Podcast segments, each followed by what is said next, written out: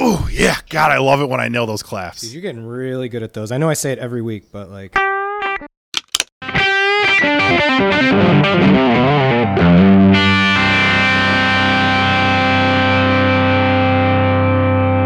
Fuck yeah! All right, man. Well, what do you guys say? You wanna you wanna make a podcast? let's fire it up. Wow, episode sixty six, Gearbuds podcast coming coming at you not live, coming at you recorded, distanced and virtually hanging out together, and we have a super fucking cool guest this week coming coming at you with us. His name is Nathan Graham. What's up, dude? What's Hey, up? How's it going? Excellent. Dude, so good. Thank you. Thank you so much for being here and hanging out with us. We're going to we're going to talk all sorts of cool stuff with you later and dig into everything that you do musically and reverbedly and all that awesome stuff. But um, for that, we always we've got some segments that we like to get into. So let's just dive right into the Symphony of Corrections here. Here's your weekly reminder that cables are tone tubes. Uh, Nathan, if you don't know already, tone tubes are cables now. That's just that's just what what they're called. And also, if you were here with us, this is where I would be gifting you one for yourself to use. Uh, using and to, to tone tube your life so you've got that coming in the future once we can start hanging out again all that kind of shit Oh, awesome. uh, thank you to all of our listeners far and wide. Um, you know, we do this because you like to to hang out with us and talk to us and stuff. So thank you so much for for listening. Follow us on Instagram, Gearbuds Podcast, Facebook. Dave, as always, dude, killing it with the Facebook content. Despite Facebook being just sort of like a horrible hellscape right Yeah. now, I I like go, I like going and opening it to see what you post for us because you're you're just you're you're killing it. With I, the I content, try to post the happy stuff that people want to see. So if, if you guys are bummed out on Facebook, swing over to the Gearbuds uh, page and uh, come check out our content. We got some good stuff. Yeah, we've got some we've got some good good memes, all that kind of stuff for the for the for the folks. Uh, subscribe, uh, Spotify, Apple Podcast, Stitcher, Google.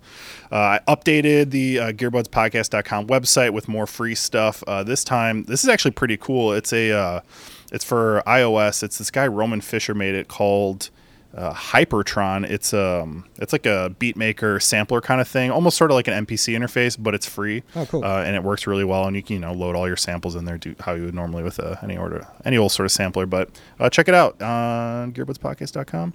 Uh, we're gonna get into what I think has sort of become like a a running sub segment of the symphony, which is which I'm currently calling bad fucking ideas. I like it. And uh, this week in bad fucking ideas, I would like to talk about the uh, upcoming festival uh, at Sturgis that's happening, uh, where Smash Mouth, Trapt, and Buckcherry are all playing. Oh wow. Yeah, I heard about Yep. this. Yep.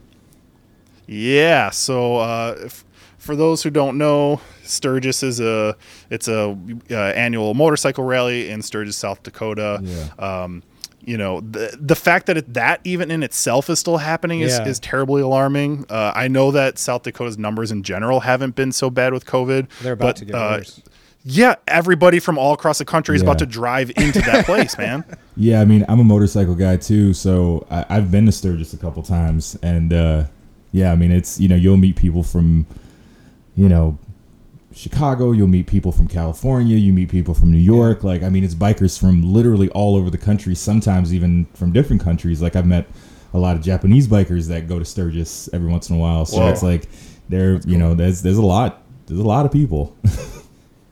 Yeah. Dude, well, bad so then you know better than we do. yeah. Like the yeah, I mean they the what they're saying is that uh, in order to I think in order to enter the music part of it, you have to have a mask, but they're not making anybody wear it, and they're also going to be encouraging distance but not enforcing anything. Right. right. Um, so like I don't know. I mean, you've seen you. I'm, I'm assuming you've seen sort of the, what the music sort of setup is like at this thing. What do I mean? Is this a bad fucking idea? Is it is it properly named for this segment? I, I yeah, I think anything that has, you know, a festival uh, where you have that many people, I think it's a bad idea. Uh, Yeah. I mean, especially now because you know it's like I, I'll be honest, I love I love Sturgis, I love my biker community, but a lot of them are, um, just, so lack of a better word, very unsafe. Um, Mm. I've Yeah. definitely been made fun of for wearing a helmet uh, and Right. wearing All armor. right. So uh, you know, it is definitely a, a thing where you know, you know, a couple of those like a lot of the old school bikers, you know, like the, you know, they're very very, oh, I've been riding for 25 years, and you know they Yep. don't they don't care about stuff like that. So, you know the fact that they're still having it it definitely sends the i feel like it sends the wrong message to people saying like hey this is totally fine we're all out of out of the clear and it's like we're on the clear and i'm just like eh, no you're not in the clear yet Like, Nope. Yeah. Sure we're not. there yet. I, dude, I think that's that's the perfect analogy too when you think about it because the helmet thing, you know, you say, "Oh, I've been riding for 25 years." It's it it doesn't matter how experienced you are because at any moment someone else can Right. can take your life. Yeah. And and the same thing is sort of with a mask. We're supposed to wear them right now to protect others, not really to protect yourself. Right. So it's eh, I think that yeah that that is kind of the the, the a great analog. And I mean, let's be honest. Like, do you really want to risk your life for fucking All Star by Smash Mouth? Because you know that's what you're gonna that's what you're going for, dude. You know they're I gonna mean, play it like at what? least two times. that's the thing. I think people are so starved for any anything normal, they'll do it. They'll go do it.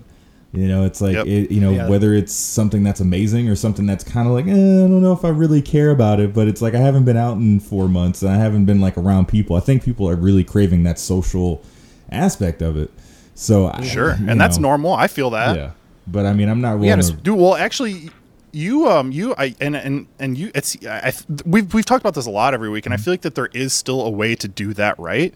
And Yeah. from what I saw, I, I wasn't there, but I know Nathan, you played a sort of uh what, in my opinion, is a way to do it right. This sort of like socially distanced show recently, didn't you? I did, yeah. I played with uh, uh, Joe Shadid or Joe George, uh, I believe is, is the stage name. Oh, yeah. by.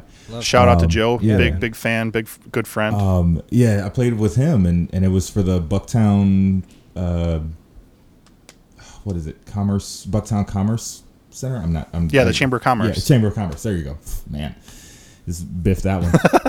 um, no, but it was it was right behind there, behind the the uh, library uh, there on on Milwaukee, and Yeah. it- I, yeah, I think that was the best way to do it. We were all like everybody was super far back. They you know pretty much everybody kept to their own square in a sense. You know, it's like so everybody was very spread out. Um, and I think that was the right How way to did do it. what was the sort of like um I, I'm curious from the artist side of things, like what was what was that where how, how what was that experience like? You know, obviously usually there it's different because you're playing outside, but usually there's sort of like a green room and an area. How did how did they handle just the the sort of production aspect of things, interacting with front of house and that sort of that sort of I mean, setup? we were front of house. I mean, it was you know we went back to sort of Iron Man football in a way. You know, it's like we were you know we were front of house. We were the, the artists, and you know we were tear down. So you know, it wasn't Mm-hmm. um, you know. So we kept we all kept pretty you know far apart, and like you know kept our masks on when you know when we um, you know when we did like get really close to each other. Um, we brought our own Nice. And- microphones. I mean, I've, I've been bringing my I, honestly I've been bringing my own microphone for years. Um, Yeah, because yeah, if, you, if you've ever anyway. played in any venue or anything like that, and they hand you a microphone and you sit there and it's got like caked in lipstick and just grossness and I, yeah, like beard just- hairs and shit. yeah, that was once I saw that. That was the last time I used I used a, a house microphone. Um, I even asked for a glass of uh, like a pint glass of vodka so I could like put the, the, the head of the microphone in that so I could like Oh, kind wow. of sterilize it.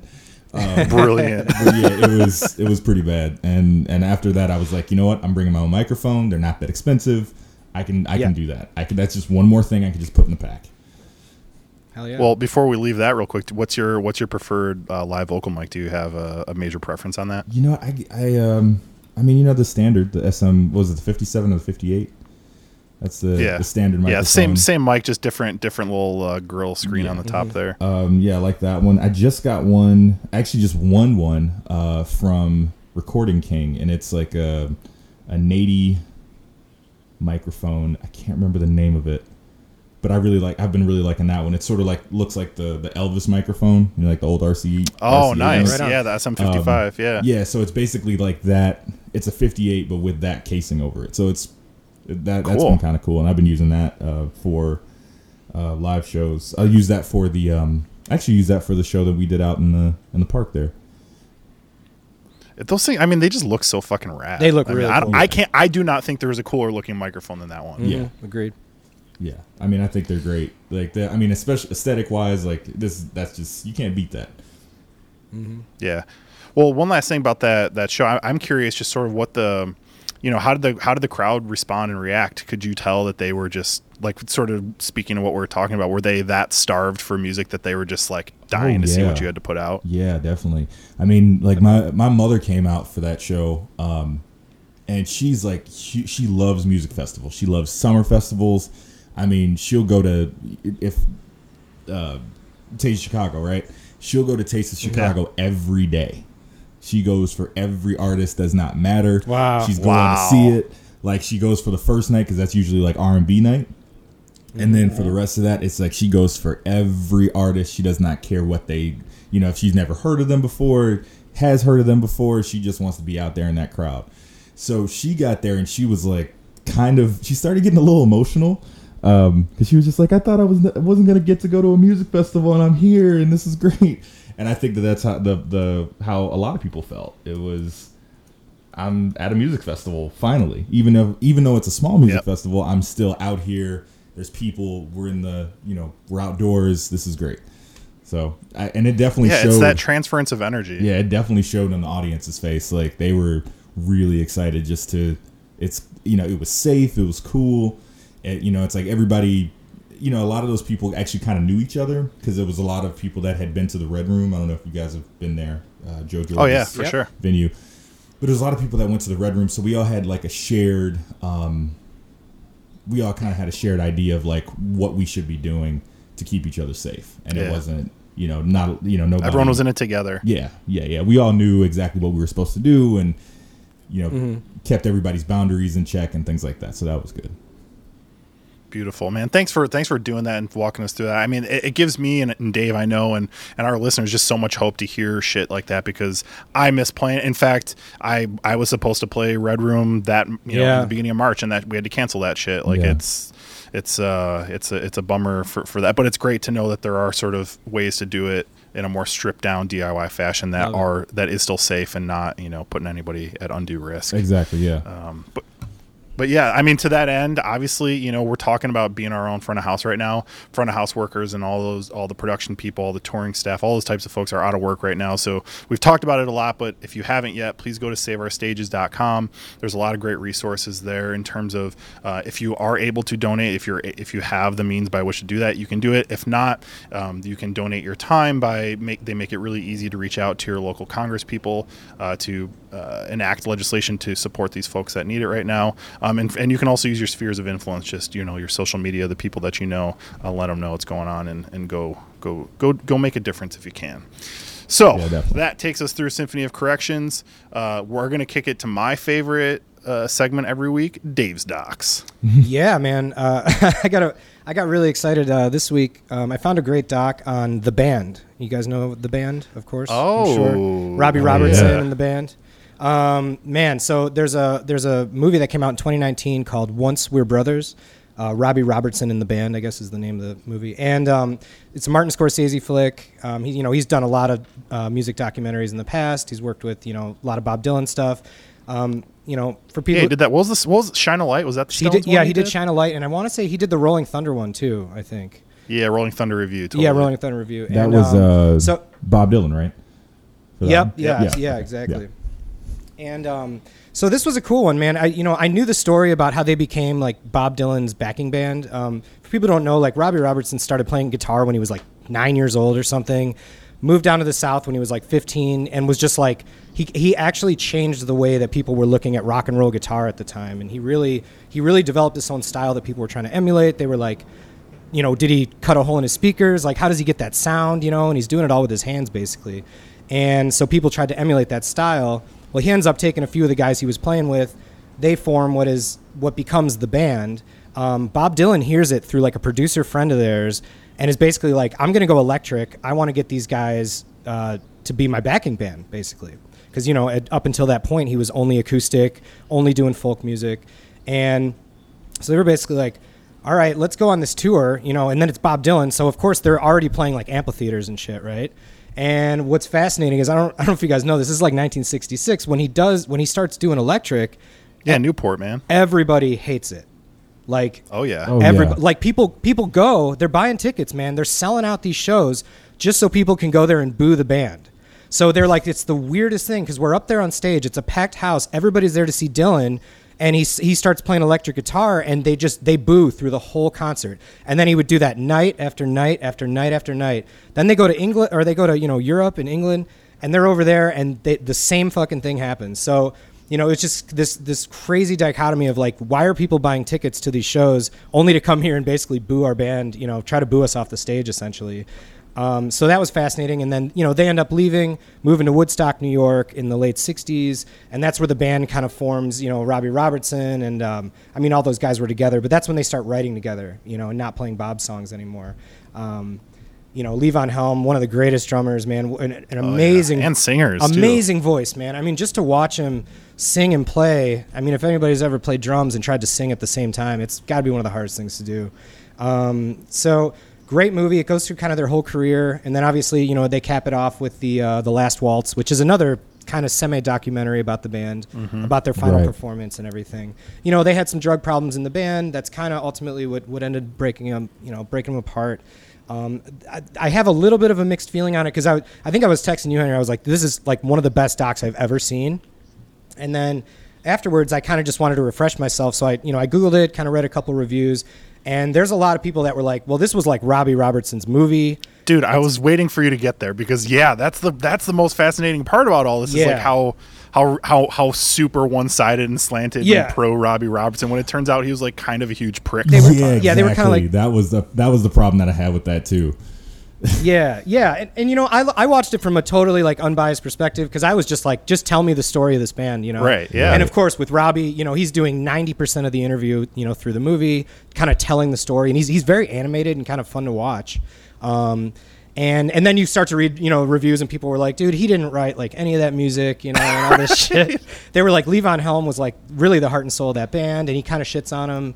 You know, um, not really. I mean, it's it's a tribute to him at the end, but people were saying like he didn't cast him in a very good light. They kind of made him, you know, the big heroin addict and everything, and he tore the band apart and stuff. And but um, fuck, man, I mean, the band was amazing, dude. I, I think they were ultimately could have been arguably five of the best individual players playing together on one stage or one studio at the same time. You know, Yeah. wow bold proclamations You know Yeah, what? man. I, Yeah, you know, there's this band uh, called the Texas Gentlemen. Have you guys ever heard of them? no, No, I haven't. Um, okay, so the Texas Gentlemen, uh, they were uh, what's his name?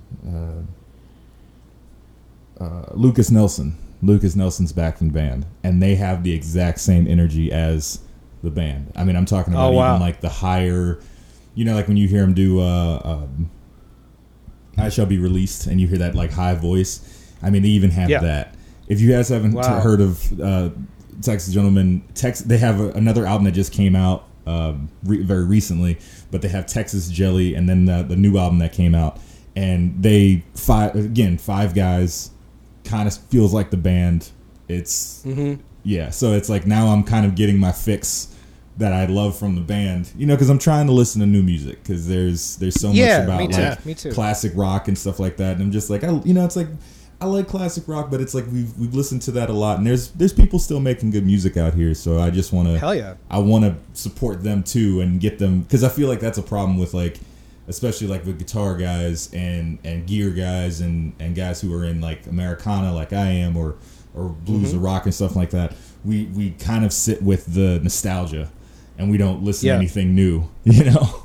Oh, absolutely, man. You know, and so we have to, you know, so every time I hear some about somebody new, I'm just like, all right, let me go, let me go support, let me go check them out.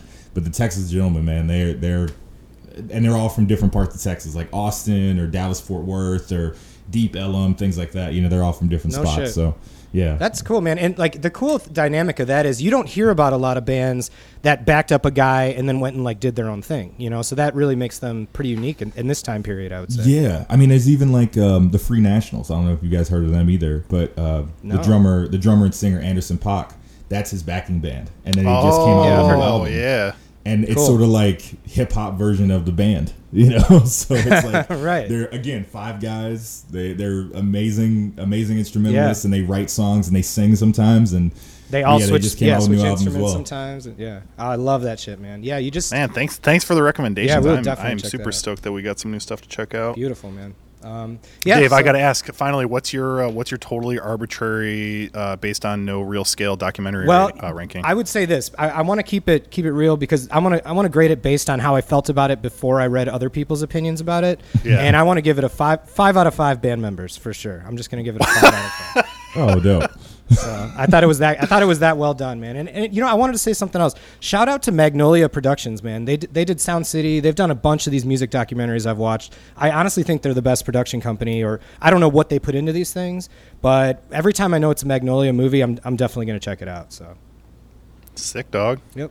Well, that's Dave's docs. There you let's uh, let's keep moving. I'm gonna jump into Riff Library. Uh, I guess I mean this is this is definitely newer music than what you were talking about, but it's not new. We're gonna take it back to 2010 for uh, to talk about one of my favorite records of all time, and that is Flying Lotus's Cosmogramma. Uh, uh, uh, Flying Lotus, aka his real name Steve Ellison, sometimes known as Captain Murphy. That's sort of his like MC alter ego.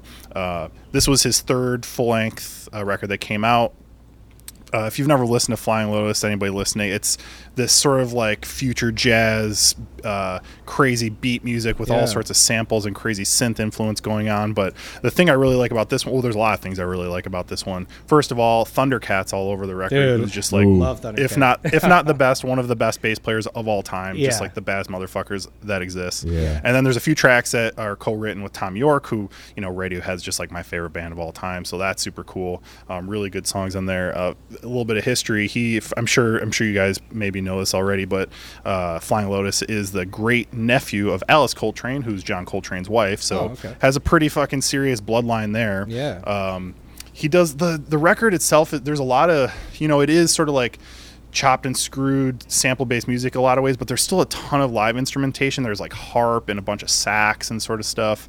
Um, if you like, you know, Yagi Yazist or, or J Dilla or anything really on Warp Records, definitely give this record a listen. Some seriously, some of the most intense, incredible drum production you'll ever hear. Like if you like the tone of drums, just listen to this record. I mean, there's Nice. there's it's it's unbelievable. I still I really have no idea how he got some of these these sounds, but um, I could talk about this record forever. It's the it's a double vinyl. I think it's like 17 tracks.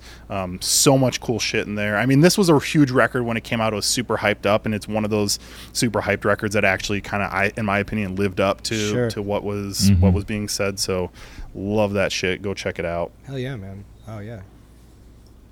Woo! Making it making it through. Yeah. let's uh, let's keep it moving here. That's enough from us. I think it's time to to get into a little segment called a couple two tree randos, and this is where Nathan we just ask you a couple two tree rando questions to get to know a little bit more about you. Okay. Uh, if you could swap places with any band member, any band, past or present, despite your skill level or theirs, who would it be and why? Oh man. Um, hmm. I'd probably say David Hidalgo of Los Lobos.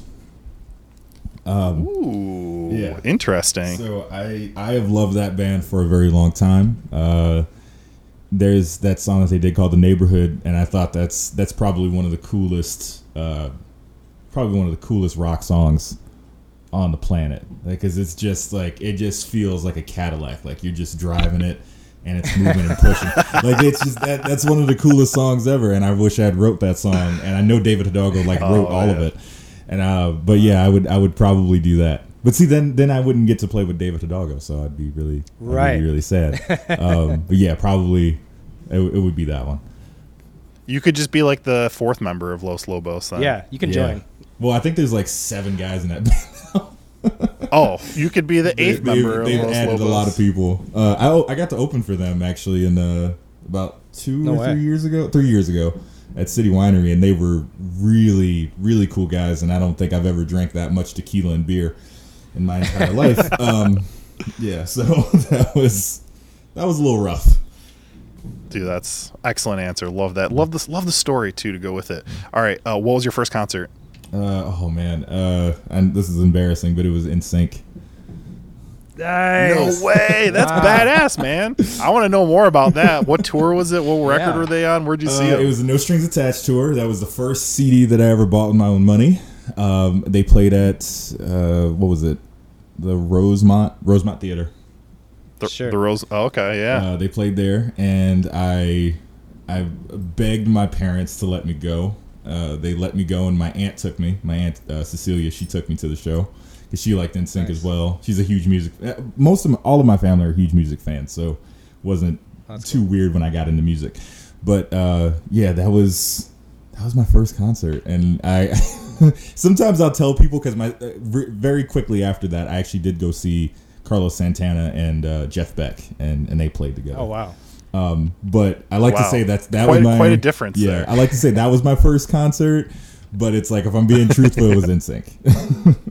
Yeah, we appreciate that, man. That's Yeah. awesome. Dude, respect. I, I stole my sister's CD of No Strings Attached when I was when we were that shit was It's when we were such a good That- that album. that came out.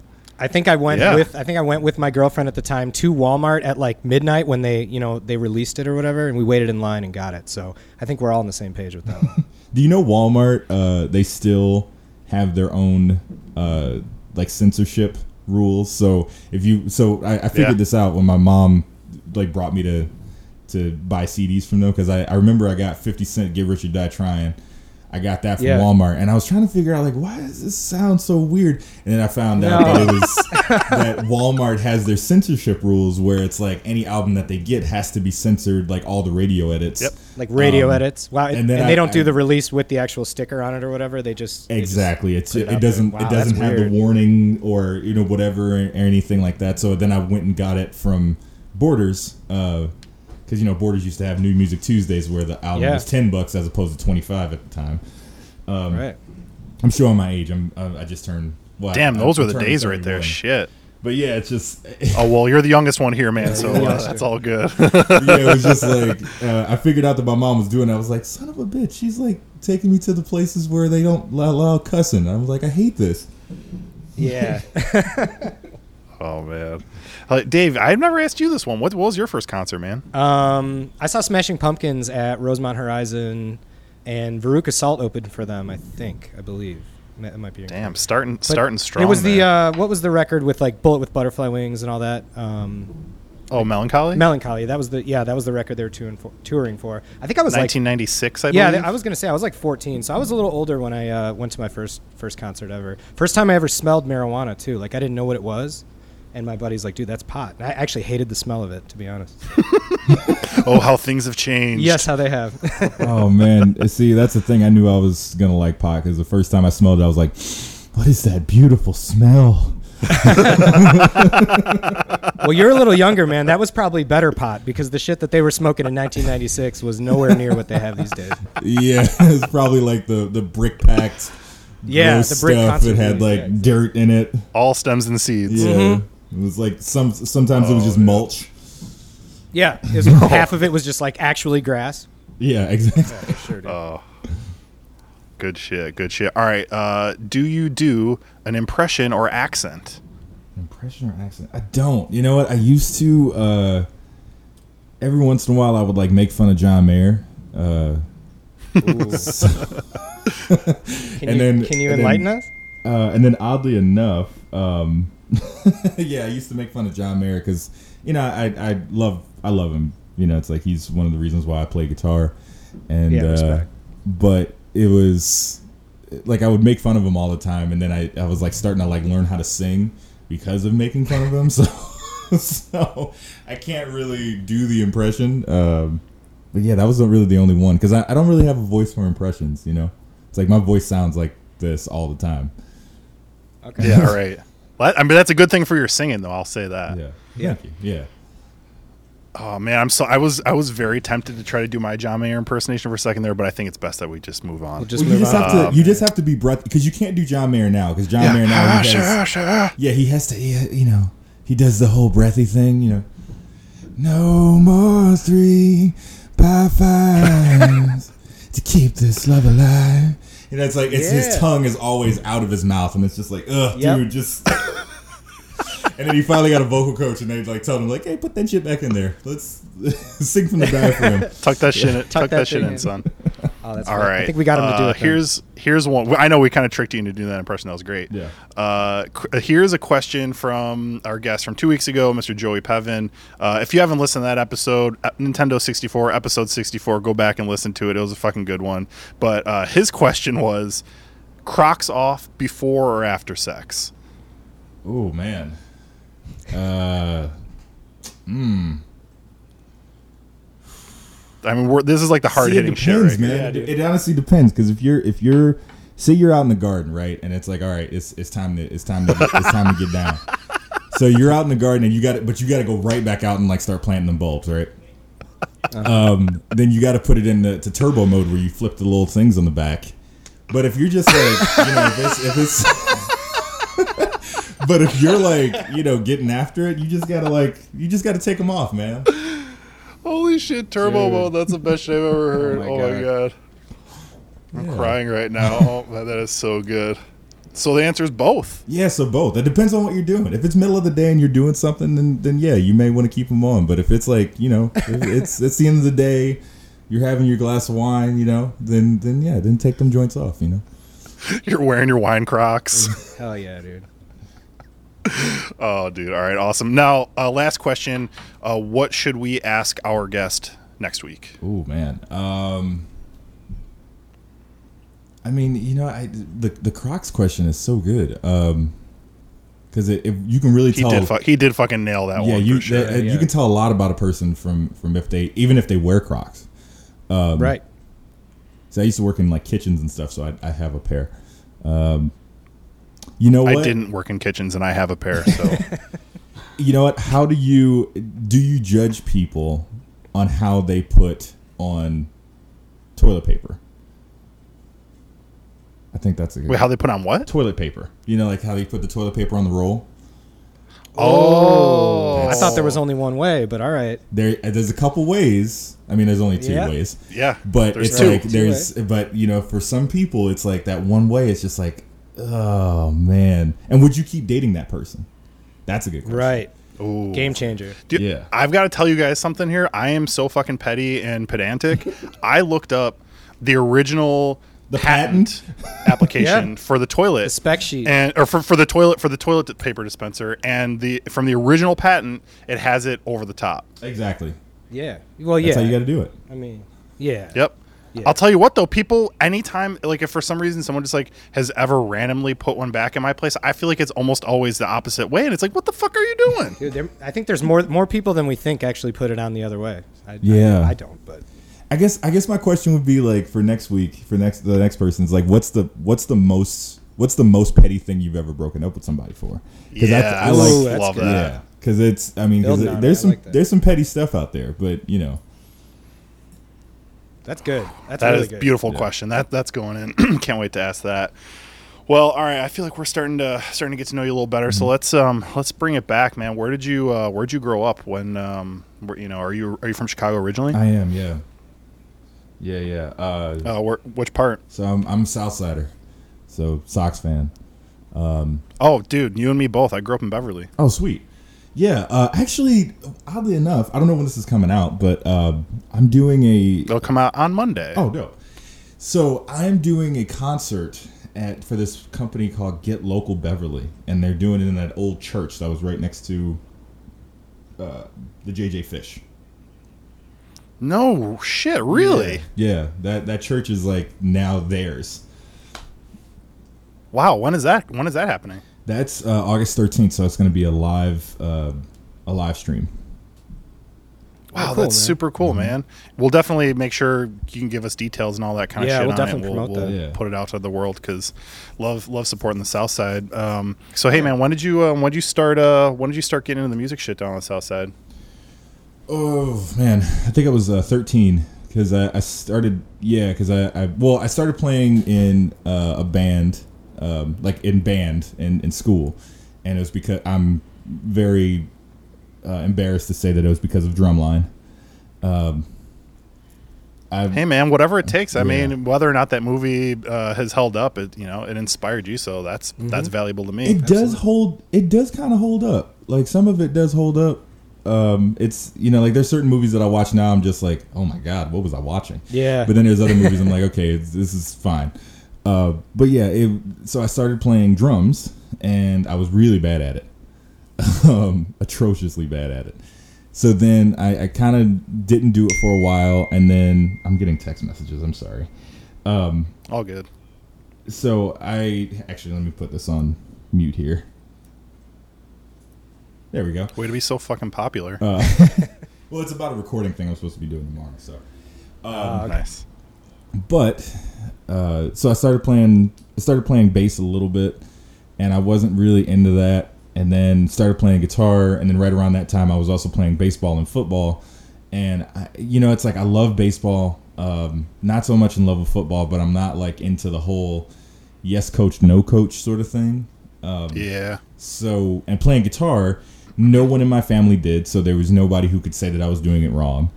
Uh, and you know, it was just it just felt like freedom. I was like, okay, I can, you know, nobody can really say, hey, you're doing this wrong, or you need to, you know, it wasn't like math or science where it's just like you're getting an A or you're getting an F in this. It's like no, you just play guitar and that's what happens. So I got That's right. into I got into that very early, and then I got I got really good really quick because I would just sit with it all day, and then uh, started playing in blues clubs when I was wasn't supposed to, and my parents would drive Oh, me wow. to Kingston Mines and do the jam nights on Mondays. Uh, No shit. yeah, yeah, or Sundays. Kingston Mines was on Sundays, Buddy Guys was on Mondays. So that was Wow. so they would drive me out to the to the the, the um, venues and I'd go play.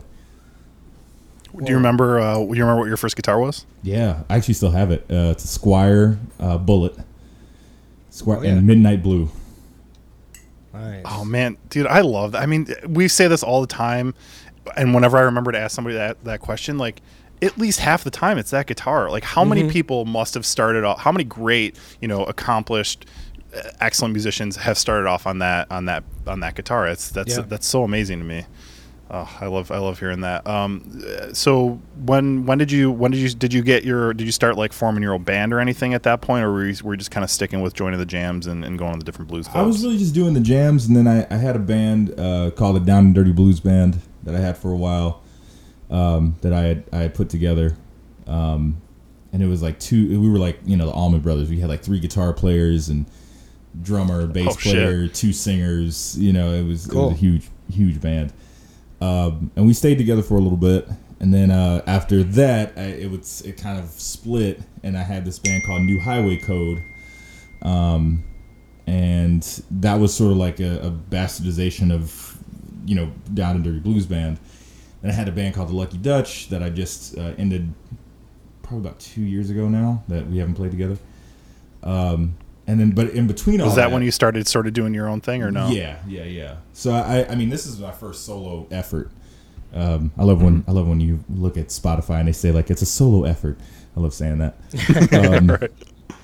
so but in between all that i had done a bunch of stuff alone um i you know i like i toured with with carl weathersby and and toured with Byther smith and um you know different people like that i i you know did a lot of blues stuff got to go to different countries at a very young age and um you know i did the voice uh which was a, a awful experience you did. You I did? did not know Yeah. this. Oh, Interesting. yeah, yeah. um i got Well, I want to come back to that real fast. But what were you? What kind of guitar were you playing during all this stuff? Are, do you, are were you like? Are you like a die in the wool Fender man? Or do you play whatever? How do you? How do you sort of think I about that? did a bunch of stuff. I mean, I, for the for the longest time, I was a Fender guy. Like Fender Strats were my thing. You know, it's like I love Stevie Mm-hmm. Ray Vaughan, love John Mayer, love Jimi Hendrix.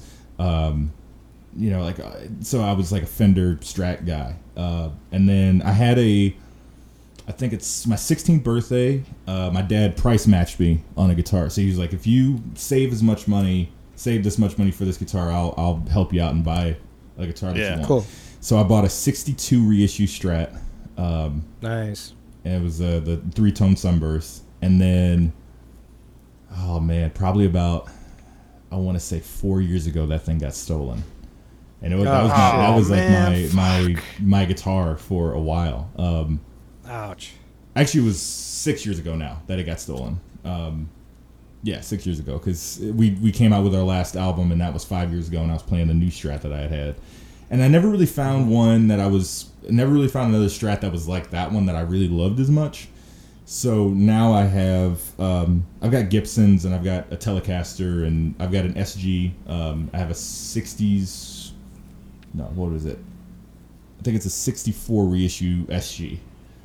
Cool. Um, and I have uh, a, a custom shop Telecaster.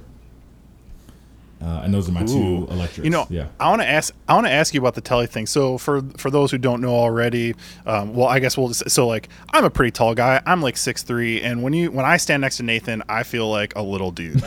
like, how tall? How tall are you, man? What? what how tall? I'm like, what's your height?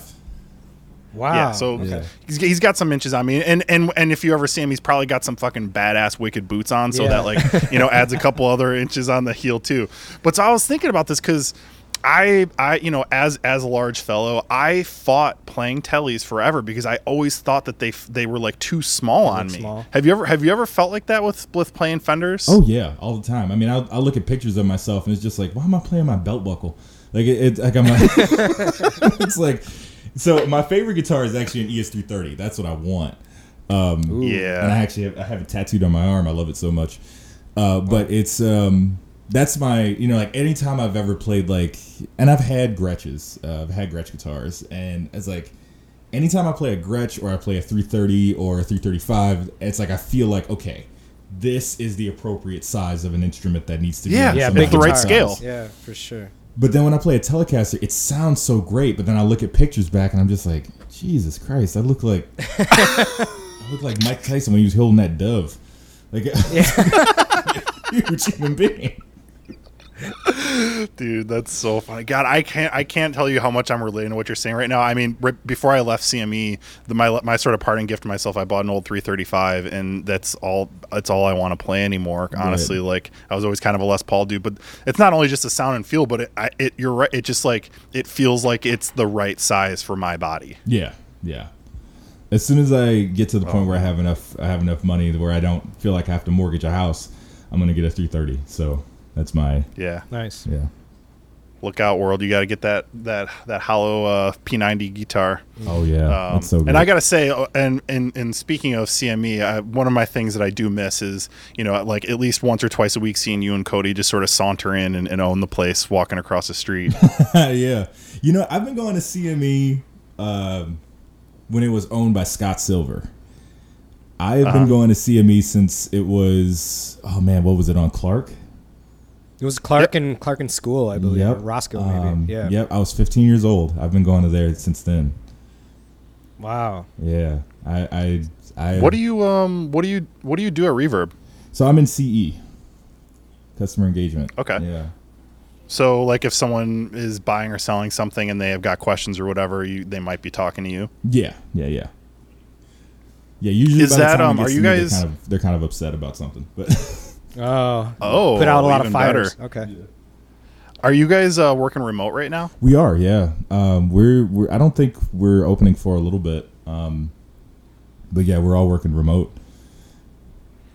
has it been have you noticed any sort of trends um, in terms of like uh, customer complaints or the sorts of things that you're seeing is it higher volume like what have you seen during lockdown that was maybe a little different Just shipping times. I mean, that, that's really it. Because I mean, I know a lot of times, uh, you know, it's like the COVID nineteen thing. Of you know, of course, a lot of places are running on skeleton crews. You know, uh, Yeah. especially if you live in like a, a smaller town, so it's not as quick as they'd like it. Um, you know, it's like because they compare us to Amazon a lot, so it's like you know, but Amazon has their own fulfillment center, and you know, they they own, I think they own the sky. I don't know. Um, they, they, like Amazon is scary to me. Like I think Amazon's Mm-hmm. going to be the sky is actually going to be Skynet, and we're going to Yeah. be It's down, down to Jeff Bezos in a couple years. Yeah. That's a Um, good bet. so you know it's they they do things very quickly and then but if you're you know if you're going through regular shipping it's you know it, it takes a little bit because people are there's not as many people working and you know they have they have uh you know shorter hours and things like that so, you know to keep people safe so that's pretty much the the only complaint that i've seen as a trend um lately. Well you know hopefully we can get to it get the the world to a place where you know you can be back in the office and i can come go go go visit cme again and we can hang out and talk about i don't know offsets or some shit. Yeah What um what kind of acoustics? I because like the stuff that I've I've seen from you and your music right now, it seems like it's definitely sort of in that sort of rootsy, soulful kind of Americana vibe, and, and I see you playing some acoustics. What uh what what could, what acoustics are you playing? So I have a uh, Gibson LG one. Uh, I have a Gibson Gibson LG zero. Um, I have a. I'm actually looking at my Recording King uh, RD16 right now. I think that's the one I saw you playing in some videos. Yeah, uh, and then I have a. Rec- I just won uh, a songwriter contest with Recording King, and they gave me a uh, triple triple O. Whoa. Oh, Triple cool. O guitar. Dude, congratulations. What was the what was the contest? So it was, um, you know, it's like you just had to record a song and you uh, put it up on Instagram and ha- with the hashtag King's Ransom, and um, and then it was, you know, they, they sent you a bunch of stuff if you won. So it was like three winners. Uh, the fir- the the third runner up got a guitar and a case. The second one got a guitar, a case, and I think the microphone and then with a cable, and then the first winner up, which first winner, which is me, first place. Um, you got a guitar, a case, two cables, uh, the microphone, and then the Songwriter 60 um, amp, like the their little acoustic amp. Oh, okay. That's Yeah. fucking badass, man. Yeah, Congratulations. congrats. It's huge. I, you know, what, the weird thing about it is like I forgot I had entered it, and then a friend of mine hit me up on Instagram and was just like, "Hey, congratulations!" And I was like, "Huh?" And I looked, I was like, "Oh shit, I won!" what? So- Dude, I gotta I gotta check that out. Um you know that actually reminded me we didn't we I kind of glossed over and wanted to come back. Uh, you so speaking of competitions, you did the you did the voice, man. What Yeah, what happened there? that. What was that all about? Ooh, uh, okay. So I, so my drummer um, in my previous band, he met the casting director in L.A. Uh, he was playing with Ezra Furman. And, Oh, uh, yeah. nice. okay. I've played with Ezra before before. So uh, he was playing with him and um, or them. I think it's that's a preferred Right. pronoun. Yep. Um, yeah. So he was like, "Hey, my the lead singer in my band, uh, the Lucky Dutch, is really good. You should check him out." And so uh, I get a I get an email from this casting director saying like, "Hey, I'm a casting director for The Voice. Would you like to come and, and audition and do all this stuff?" And I was just like, "You know, we'll we'll fast track you basically to the second round of auditions that we have in LA." And I was like, "Uh, yeah, nah." Um, and so I turned him down because I it's like I, I, you know, to this day I have never seen an episode of The Voice, not even my episode. So I had no idea what was going on.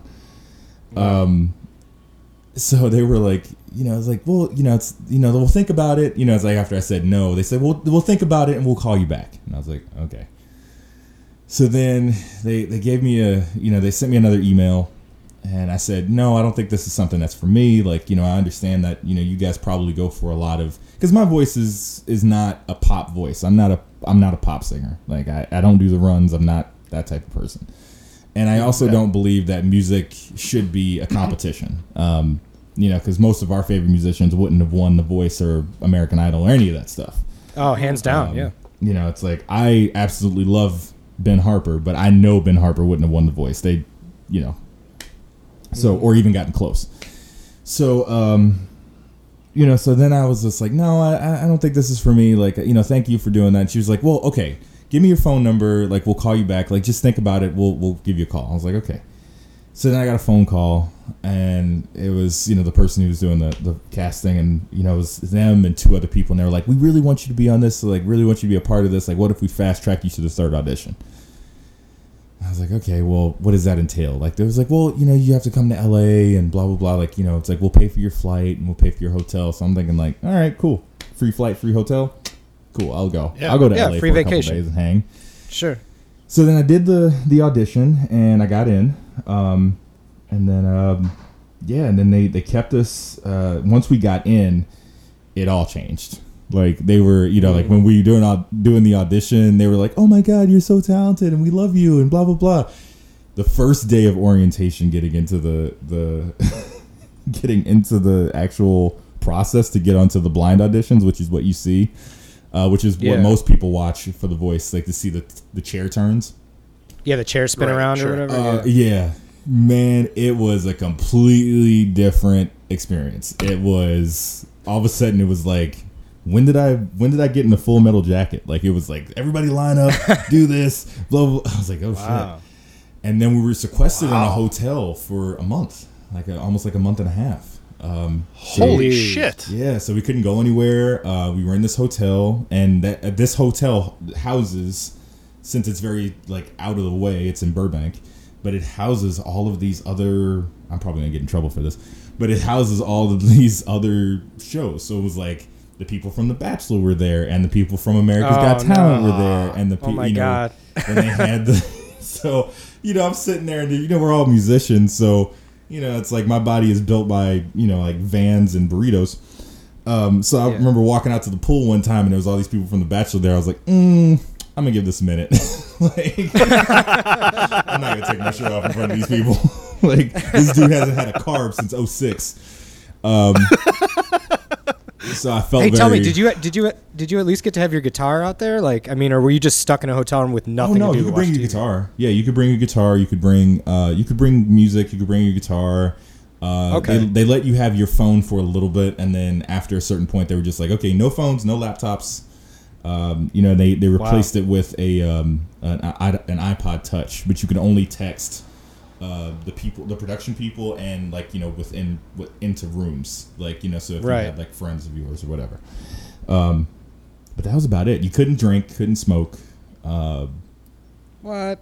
yeah, and I was thinking like I'm a grown Hard ass- pass. I'm a grown ass man. Like I'm drink. Yeah, I can have a beer in my hotel room. What the fuck? Yeah. Um, and it was a lot. You know, the cool the the thing about it that I really felt the most surprised by is I thought I was going to run into a bunch of people who were reality TV show people. You know how you know the people that come in who are like love drama or you know I'm not here to make friends. I'm here to win. You know, it's like those pe- type Yeah. of people. And everybody I met was really cool. Like you know, I, I still talk to those people to this day. You know, and, it, and even Yeah. the even the, the people who were underage, who were you know like seven, 16, 17, and their parents. I thought the parents were going to be like stage parents and awful people. They're some of the coolest people I've ever met in my life. Like that, it was it, it was so odd to see that side of it. And now I'm starting to look at other reality shows and be like, well, are these people actually cool? And they just like make you feel like they're dicks, like or it's like Yeah. but yeah. so it's like I've I really felt like all these people were amazing. So um, that part was great. So how far? I mean, what what, what sort of like how far in the process did you make it? I used to I used to watch the show, so I'm sort of I got to vaguely the, familiar I got with to the it. blind auditions and and I didn't get a chair turn, not one. Okay, Oh, okay. So um, that that sucks. yeah, yeah, but you know what? I mean, in in a certain way. yeah, in a certain way. You know what? It was really weird because I even when I was walking up there, I was like, I had because they let me play my guitar and I did. Um, that's another thing when you do the blind auditions, you don't get to pick your song; they pick it for you. What? Oh fuck! So I, you know, it's like they and they picked uh, "Nobody to Blame" uh, by Chris Stapleton, which love Chris Stapleton. Wouldn't Yeah. have picked that song Yeah. for myself. Um, because he, you know, Chris Stapleton has. It's Chris Stapleton starts singing, and you think like, okay, I know exactly who that is. Like, there's no question of who that is. So distinct. Right. Um, so I was like, I was like, okay, well, you know, it's like I think I might be able to do it. And then as I was getting up on stage, I like looked out into the crowd and I was thinking like, there's no way in hell I'm getting this. And I just knew that it wasn't for me. It wasn't happening, and I was ready to go home. Um, yeah. at that point. But yeah, I I started singing, and it's like halfway through the song, getting to the end of the song, and I'm just like, ah, nobody's turning, whatever. And then they all turned around and saw what I looked like, and they were just like, shit, we should have had you on the show. And Oh, that's bullshit, man. so then I, I was like, you know, and I and and you know, right after that, um, I felt so bad because it's like here are four of, you know, one of them being from Chicago. It was um, uh, who was it? Jennifer. Shoot, I can't remember her name. She was in um, Was Jennifer Hudson? Jennifer Hudson. Jennifer. Oh yeah. And so she was like, "Where are you from?" I was like, "I'm from Chicago," and she was like, "Oh no!" And I was like, "Yeah, you kind of fucked up." uh, but uh, you know, it's Well, d- wasn't she? Didn't she get her start on like a American yeah, was Idol or yeah. something? American like that? Idol, I Mhm. think, right? Yeah. she did. And uh, but you know, it was like here are four of the biggest names in music, and they all just said I sucked, um, essentially. So it was like you know that that that does you know I don't care how much ego you think you do or don't have, it does Right. hurt, you know. so Yeah. that yeah. hurts you know so you know you walk off that stage and you just gotta and then the the weird thing about it is like they filmed um the that at home stuff like you know they interview your parents and like interview you and blah Yeah. blah blah Right. they did that three weeks after I was off the show. Like, so they still Oh, came out and did the whole thing. And That's got to be weird. so they, I was like a featured person, and I was just like, oh my god, like I don't, you know, and so I still, I, I have not watched it. Um, Yeah. I, I don't, I don't intend to watch it. I don't. Yeah, it, it wasn't a, it wasn't the most fun experience, and you know, Did it basically, did it get you any? Uh, sorry to interrupt. Did it get you any exposure? Like, I mean, when you came back, were people like, "We saw you on it, we liked you," or anything like that? yeah, yeah, somewhat. Um, you know, like I got a lot of Facebook messages and Instagram messages after that saying like, "Oh my god, I can't believe you didn't get in. Like, do they not have ears? Do they not have taste? Like, blah blah blah." Yeah. And I was like, you know, so it's like a lot of people have started following me and following my career because of that, um, which was really nice. So that was that was good. Um, a couple people, you know, on on blogs and stuff were were very unkind and we're just like, oh, he does suck, and you know all this stuff. So Oh, whatever. you know, so it's like I had to I had to kind of like get to the point where I didn't read Reddit for a while. Uh, I didn't read Reddit. Yeah. I didn't read you know Facebook comments. I didn't read Instagram or, or YouTube comments or things like that. So I was just kind of like, you know, I was like, uh, you know, I, I gotta I gotta step away from that. And then I, I stepped away from music for a while. I didn't I didn't play music for a long time after that. Oh wow. Directly because of the experience. Oh yeah, well it was that, and then I went on tour with a rapper, and, and that was a really bad, horrible experience. Um, and then after I got back from that, I was like, okay, I think I'm done with music for a while. Needed, needed a breather. Yeah. Well, shit, man. Sorry to like make you relive such a you know ultimately. Oh, no, it's uh, funny sort of now. Negative experience for you. It's funny now, Yeah. like you know, now that I'm thinking about it, you know, it's like I'm just, you know, it's it, it makes me laugh now, but it's, it's uh, you know, but at, at, in the moment I was like, shit, like, what, you know, what am I doing? What am I doing with my life? well, I mean, ultimately, it's an experience that you can't like you can't buy that. Right. Only certain people are even invited Oh, to do it to begin with. So that that's pretty fucking cool in itself. I don't regret any of it. Yeah, I don't regret any any of that. Well, appreciate you being so open and uh, forthright about that sort of stuff. And uh, you know, there's uh, I wanted to I wanted to make sure that we definitely spend a little time talking about sort of what's going on in the world right now and and sort of how you feel about it and and and the part that we all play in it. So, um, I think the the one the sort of first thing I want to get into. I read this article recently, and um, you may or may not have heard about all this. Um, this uh, idea that Jeff Tweedy has about sort of providing uh, reparations via royalties. Uh, have you heard about any of this sort of stuff? I have not. No. So uh, I think it was like almost a month ago or so. He made this big statement where basically it comes down to the fact that he's in the future, five percent of all of his songwriting royalties are going to be uh, donated to organizations committed to racial justice. I think it was um, the Black Women's Blueprint, uh, Blueprint, and Movement for Black Lives.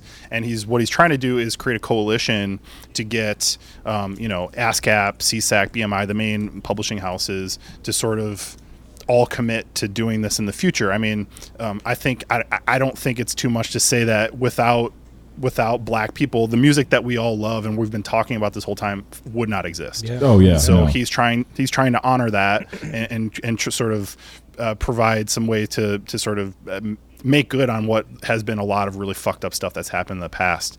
Um, how do you? I mean, I don't. I'm not trying to like. You haven't heard about this before, so I don't want to like sort of spring it on you. But I'm curious, like in general, what is that? How does how does that sort of sit with you? Does that sound like something that you think is is good or, or good enough, or something you'd be you'd be into? Oh yeah, I mean, I'm actually reading the article right now. Um, I just you know checked it out and typed it in.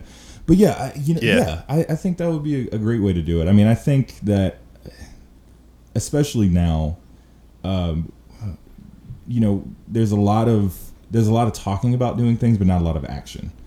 And I'm I'm very much the guy who's like, all right, we had a meeting about it. Okay, cool. Next meeting is we did this, this, this, and this thing. I don't want to hear about Yep. the next thing that we that we're thinking about doing. Maybe could be, you know, whatever. You know, I don't necessarily like that. So I think that he, you know, especially with with music and and entertainment, you know, all of this stuff, like you know that you know everything started with blues music, and you know popular music right now started with blues, and mm-hmm. blues was built out of a struggle, and blues is built out of that struggle of we don't have a way to get our problems out, so we're just gonna sing about it. You know, we don't have a healthy way to talk. You know, because there was no therapist, there was no you know none of that stuff. It was just we're gonna sing about it, and that's how we're gonna make ourselves feel better right now, and that's where blues came out of. So I, I like that a musician, especially somebody who is who has really not very talkative in the music industry. Um, Jeff Tweedy, Yep. it's like you you know, it's like Jeff Tweedy. He's essentially gone until you hear about his new record, and then he'll come out for a little bit, and then he's gone again. You know, so That's a totally good point. That's that's very true. uh, I love that he's that he's saying that he wants to be uh, a part of it in this way, and the fact that his that his his royalties are going towards reparations and things like that. I, I love that. I think that's a great idea. Cool. Yeah, I agree, Um, man. I, I, I feel like it's probably not even good enough, but it's at least it's it's somewhere I feel like most people Yeah. could sort of agree to start. Yeah, it's action for sure. And one of the things, and, and I don't know how far you got in that article or Yeah. which one you're reading, but the one that I read, I think it was Pitchfork, maybe. Um, there was a he there was an interview, and, and one of the things he was talking about was how he's like, you know, frankly, I'm I'm a white guy doing this, like. I don't know if this is the right way to do it, but I want to take action, and and I'm, willing to hear, you know, if anyone else has any ideas of a better way to do this. But this is just sort of a way of of, of putting things in action, and and it, I can relate to that as someone who, you know, I've gone out to, to protest, and, and I and I, you know, we've we've made it clear how fully in support of all things Black Lives Matter we are here, but it still almost kind of feels. Um, I don't know, a performative or something. Like, uh, from your perspective as as a black man, as a musician, like, what do you, what would you, I don't even know the right way to ask this. Like, what do you think is the best way for us as people who are who are allies and want to be on uh, show our support and also move things forward? Like, what do you have any advice or anything that you would recommend that you think would be the best way for us to do that? Yeah, I mean, especially when it comes to like conversations like this, I, I think you know one of the things is listening is a huge part of it. Um, because I know a lot of people they they have a they're very passionate about this about this the uh, you know the problem that that problems that are going on right now, and I know that they want to get their their opinions out. Uh, But you know, it's like I think that if if you want to support and be an, an, an ally, you know, because I used to work for the Human Rights Campaign, so and that was the the campaign that that um, just passed a bill that said that you can't fire someone because of their sexual orientation or you know if they're gay or Right. LGBT But or is that the? It's like the the yellow equal sign logo. exactly yeah. Yeah. So I used to work for them. I'm I'm not a Cool. gay person. I've never I've never identified as LGBTQ, so I had to definitely do a lot of listening. Um, And I think like donating your time to something like that, or even donating money, because you know the thing about it is the fact of the matter is that we're a country that runs on money, and once the money stops, that's when change starts. That's what's happening with the Washington Redskins. When people said that they were going to boycott and they saw their actual ticket sales go down and they saw things like, you know, their you know, the fact that Nike started pulling um, you know, their you know, their Jerseys logo from their their jer- their jerseys from their site and things like that, then they're just like, "Oh shit, hang on. What do we need to do?" Like, how do we get back to you know? 'cause That's the thing is like protesting is great. I I think that protesting is a great thing, and, and it you know as you see it worked with the Columbus statue. Um, exactly. but I think the real change because it's like honestly, I want the iconography taken down. I don't like the the you know I don't like the Confederate flag. I don't like that we have statues to Robert E. Lee. I don't like that we have stuff like that. But the more important thing is to is to kind of tear down the racist ideologies that made that happen. So one of the things that needs to happen is that yeah, Black Lives Matter uh, and Stop the Violence and all those places they need funds, they need money, um, because if you're not, you know, and really think about one thing as an ally is like really think about where you're spending your money and vote with that. You know, so if it's like if you Right. see somebody who is not supporting Black Lives Matter or or vehemently against Black Lives Matter or whatever, you know, or you know, back the blue or whatever, you know, it's like stop spending your money there. You know, it's like uh, you know, I I really think that you know, even with the stuff with with COVID nineteen and everything, with like you know Amazon being like kind of an awful company, you know, and and not helping out their um, their employees, you know, it's like if you stop spending money there, that that gives them the message. You know, it's like the money part of it is a huge, huge factor in making change because once once those funds stop, that's when things start to actually change. And so I think if we could get more people, people of color, white people, doesn't matter, to start shifting their their direction and their and their business mostly towards companies that um, support Black Lives Matter or who who, who have supported um, you know like black people in in their in their companies and hiring and fair hiring practices and things like that. I think if they start shifting their funds towards that, those companies will start to get it because it's like a protest for a company don't mean shit. They'll be like, "Oh, cool, you're still buying our stuff? We don't, we don't really care. You're buying our walking shoes to go to that to go to that protest. We don't give a damn, right?" Yeah. But Right. if you start saying, "I'm not going to spend my money there. I'm not going to spend my money at New Balance. I'm going to spend my money over here," then we'll start talking about it. We're, you know, then we'll start being like, "Oh, wait, we saw how much of a percent loss last year because of this? Maybe we should start making some changes." That's when it's going to get to the point where we figure it out. And I think allies, that's the best way to do it. Like, don't you know, it's like I don't really care if you put up a Facebook post. I, I don't. I, don't really care if you put up an Instagram Yeah. post. I really don't care. It's more Right. of what do you do behind the scenes. That's the. I think that's the thing that's going to really help. Man, for sure. That's Well that's I mean that's that's powerful shit right there. Thank you for that. And I, and it, and you saying that reminded me actually something that we've talked about, uh, you know, over the past few weeks at least, um, and, and something that I was pretty proud of as a I get well. I guess this is I can announce I, I'm now writing for Reverb, so I guess we're sort of uh, colleagues in that way. But um, I was really proud to see that Reverb was pulling all new Fulltone products, and a lot of companies were, were pulling Fulltone shit because you know Mike Yeah. Fuller came out and said all this really shitty stuff, and and and and now like the the world has kind of spoken and said like yeah we're just not going to buy your shit anymore. I should say the gear world has spoken. Yeah, I a I small mean, Mike. Fuller. Mike Fuller. I, I've had a problem with him for a very long time. I mean, he's he said it's always kind of been like a well kept secret that he's Yeah, not the that, best yeah. person. You know, it's like he'll you know he'll say certain things like dog whistling sort of things. Um, and then finally, it just kind of came to a head, and he had to just like blah, it just all came out in in a in a Mm-hmm. post.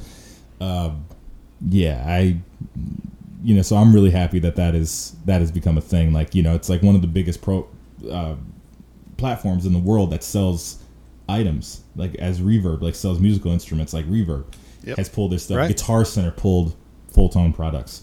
Um, Yeah. That's right. You know, Sam Ash has pulled full, Fulltone products. You know, it's just like you you know who didn't though? Sweetwater. yeah, but I've Which, heard um, which which is weird to me because eh, if you've ever been actually been to Sweetwater, that dude was a hippie. Yeah, but they're also kind of Bible thumpers. Uh, so I, Yeah, I, I tend to see those things unfortunately going together right now. I hate to generalize too much, but Yeah. I would Dave and I were just talking about this and I was kind of searching around. I was like, huh, yep, there's Sweetwater still has all that stuff on there. Interesting. Well, yeah, I mean, I, I, I don't, I didn't like buying stuff from Sweetwater honestly because they call you after a pack of strings. Like, dude, I just bought Yeah, strings. Like, don't call me. Like- Hey, did you get, or- you get those Jolly Ranchers we sent you? yeah. and then that's weird too. Like, don't send me candy. Like, ugh. I don't know. It's like, don't tell me your your company started in a van and now you send me candy. Like, that's already suspect. Like, you. it's like that whole oh concept is already weird. right. Dude, that's so good. That's great. so I guess you know as we're sort of thinking about this and like what you've mentioned when you mentioned the people making the Facebook posts and the Instagram posts, I guess like uh, whether or not you want to do that, that's that's up to you. I, I'm not going to pass the judgment there, but I guess from what you're seeing, and you're you're a, a person that's active on social media, like what do you see that you see people getting wrong about what's going on right now that you want to just sort of like tell them, hey, this is this is that's that's not fucking it, man. Like this is this is what's really going on. Is there do you see like a, a certain thing that constantly jumps out to you about it? Oh yeah, yeah, definitely. I mean, especially when it comes to like, you know, when people talk about from what I've read of Black Lives Matter, it's like, okay, you'll you'll read a slanted article, uh, and it'll say like Black Lives Matter people, you know, hurt a bunch of police officers and stuff like that. I'm just like, okay. Yes, there are people out there who want to hurt police officers, and that's the thing. They think that they have this idea that when we say defund the police, or you know, like you know, we don't like cops or whatever, it's or we, you know, it's like I, I don't necessarily, personally speaking, as for myself as Nathan Graham, I don't want cops to go away. I don't. I, I think that they're they're a, a necessary part of our life, and I think that they definitely. But I think I also feel that they can be trained better, be trained longer. uh, Oh, yeah, to definitely. and and you know tactics of de-escalating a situation.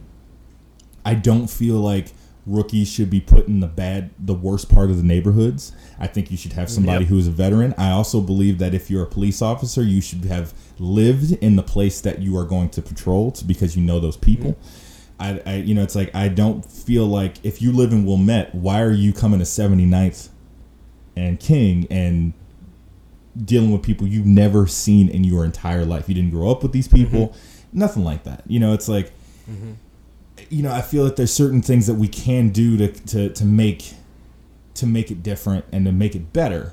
You know, so when we say defund the police, you know, it's like I, I have I have family members who are on the the Chicago Police Department, and some Yep, you know, there's one of my friends was saying, um, and one of my family members was saying like, some of the stuff that we're getting here is the stuff that we sit, we got in Afghanistan. And he was like, we're not in the same place. It's not. This is not a war zone. It's a city. You know, so mm-hmm. it's like the fact that you have, you know, and I'm just you know just pulling these numbers out, but you have, like say you have twenty million dollars going to the police as a you know as a police fund or something like that, and then Or it could be Chicago where it's two fucking billion dollars. Exactly. So and then you have, you know, you you know when we talk about the the, the, the school to prison pipeline, right? And then you know, at certain mm-hmm. schools you see they have a really low budget. They have a really low budget for teachers. They have really low standards for teachers, and some of them, honestly, what they do is they go into teaching, and you know, and I've and I've read this a couple times. I'm not necessarily sure if it's exact, it's exactly true, but the things that I've read is that if you teach at a Chicago public school as you know, like somebody who's just getting out of college for teaching, after you, if you there for five years, you get your loan forgiven, and then you can leave and go wherever you want. So it's like I feel like some of the teachers aren't necessarily there for the right reasons, and some of them I think I, know a lot of teachers there, and they're they're great people, and they're there for the right reasons, um, and they really care about their students. But then there, But it's like you were saying the cops thing. Like Yeah. there are some well-intentioned cops, but then there are some that are definitely not doing it for the right reason. Exactly, and I think that especially with police, the the problem that I have with with police in in a grand scale is that they're like a gang, and they kind of you know if they see somebody doing something wrong on the side here, they're afraid if they tell they're not going to get back up when they need it, or they're going to get fired, or you know something's going to happen. And I don't think that you know it's like that's not the attitude that police should be taking um, at all. You know, and I think one of the, you know the couple things that I think people get wrong with Black Lives Matter is one, and the, the thing that I see all the time is, um, well, if Black Lives Matter and then Black Lives Matter movement cares, why are there 65 people that got shot over the weekend and they're all Right, black of course. That's always, that's always that's always the first thing. I hate that see. argument because there there are organizations that have been put in place for that. Black Lives Matter is specifically for the treatment that the that the legal system how they treat people of color. And not only just people of color, but how the legal treats how the legal system treats everyone. Because you know, there's been a there's been a couple times a lot of instances where, you know, white people have been in situations where the cops were being harassing and were harassing them and not necessarily doing the, the right thing on their job or you know like flipping up their their hoods you know to block their um to block their dash cams and things like that. Yep. you know and they and they fought for them too. So it wasn't just people of color. So the thing you know the thing the, the huge argument that i always see that i hate is well if black lives matter really cared about black people why don't they do this? Well we have stop the violence for that. We have the you know we have um, the rainbow coalition for that. We have so many things in place for that exactly. So it's like the whole black on black crime thing it doesn't exist. You know because like if you, you you know it's like there's you know if you go to certain places if you go to if you go to france right now there's not french on french crime. It's just a dude one dude killed another dude. That's it but it's like we're held we're held to a completely different standard and we have to say like oh we have to stop killing us before they'll they'll stop killing us. No well i mean that that argument's sort of like you know it's like oh well if you don't want him to to if you don't want that guy to rape you you have to stop wearing short skirts.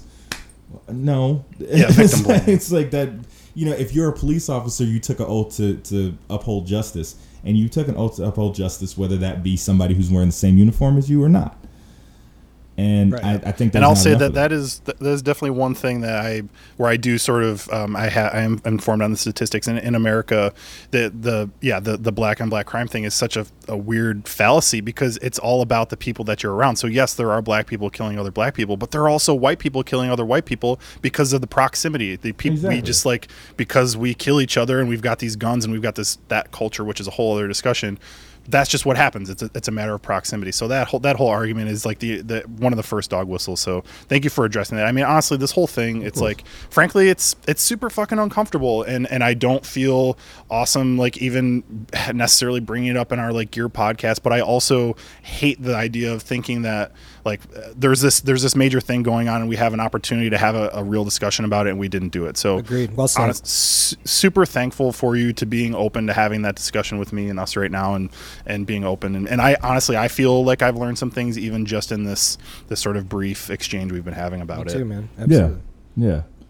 I think you know it's like when it like I, when I said you know when the money stops, that's when real change happens, and I think that that's what we, what we have to all get kind of get together on.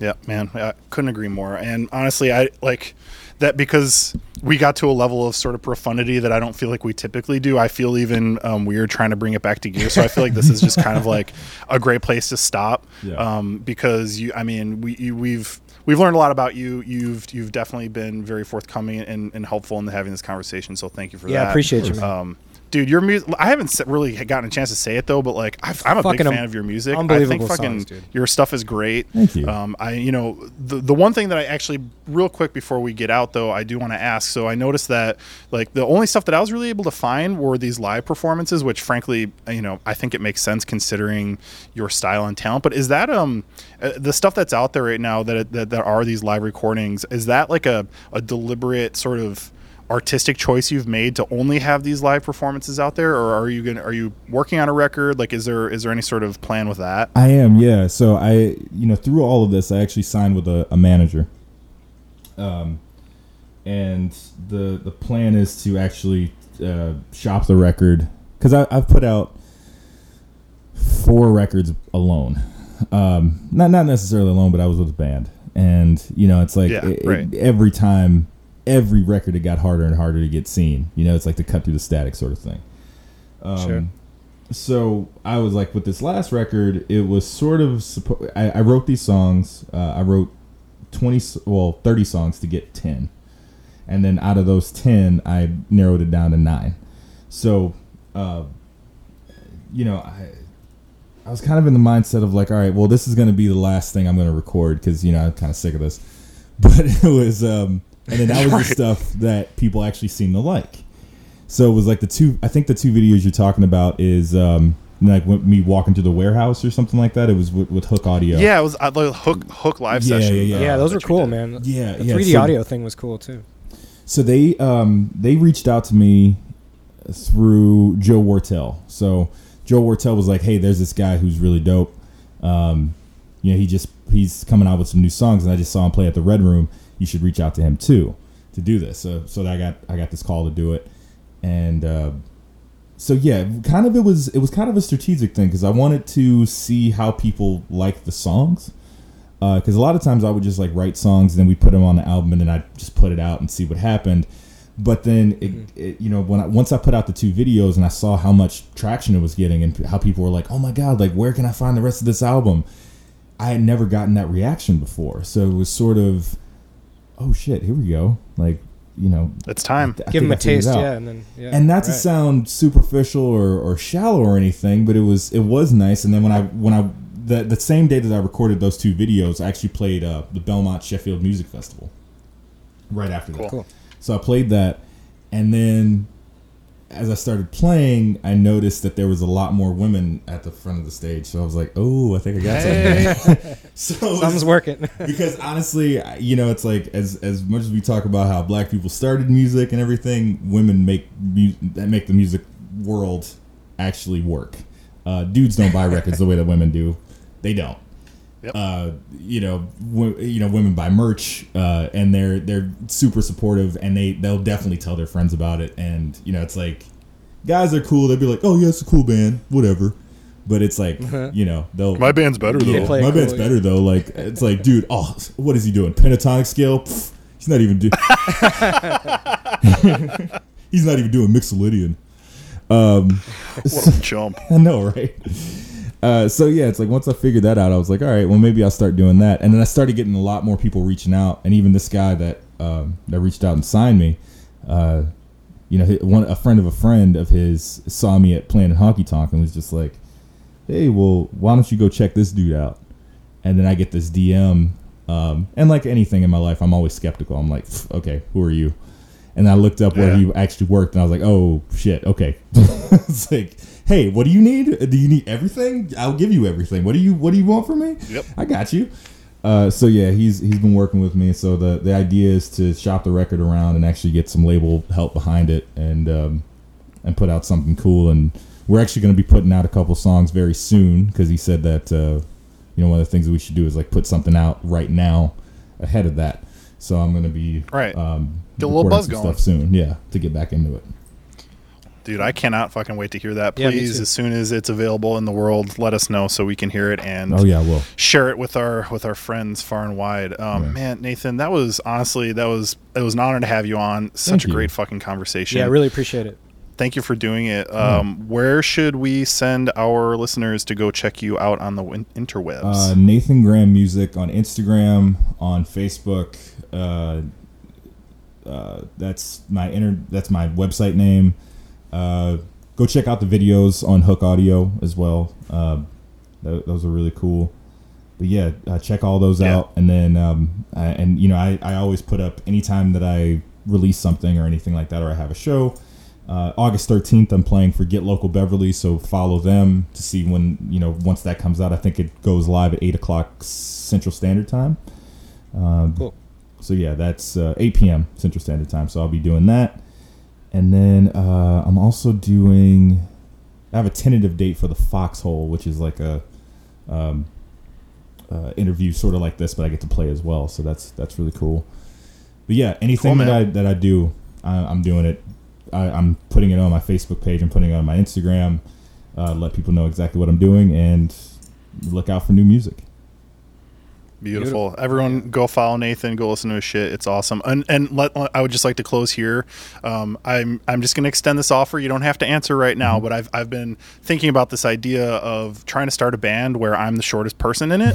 so uh, if you ever if you ever want to join the band, I've already extended the offer uh, to Cadien from Twin Peaks. Okay. Uh, if you, I, I, you know, name's not set in stone. Thinking about calling it Tall Boys. You know, we can Uh, that, we can we can work that up. Well, but um, you know, just that that is a standing offer if you ever want to join. Everybody in my current band is over six four, so Wow. What? Really? yeah, Holy shit! yeah.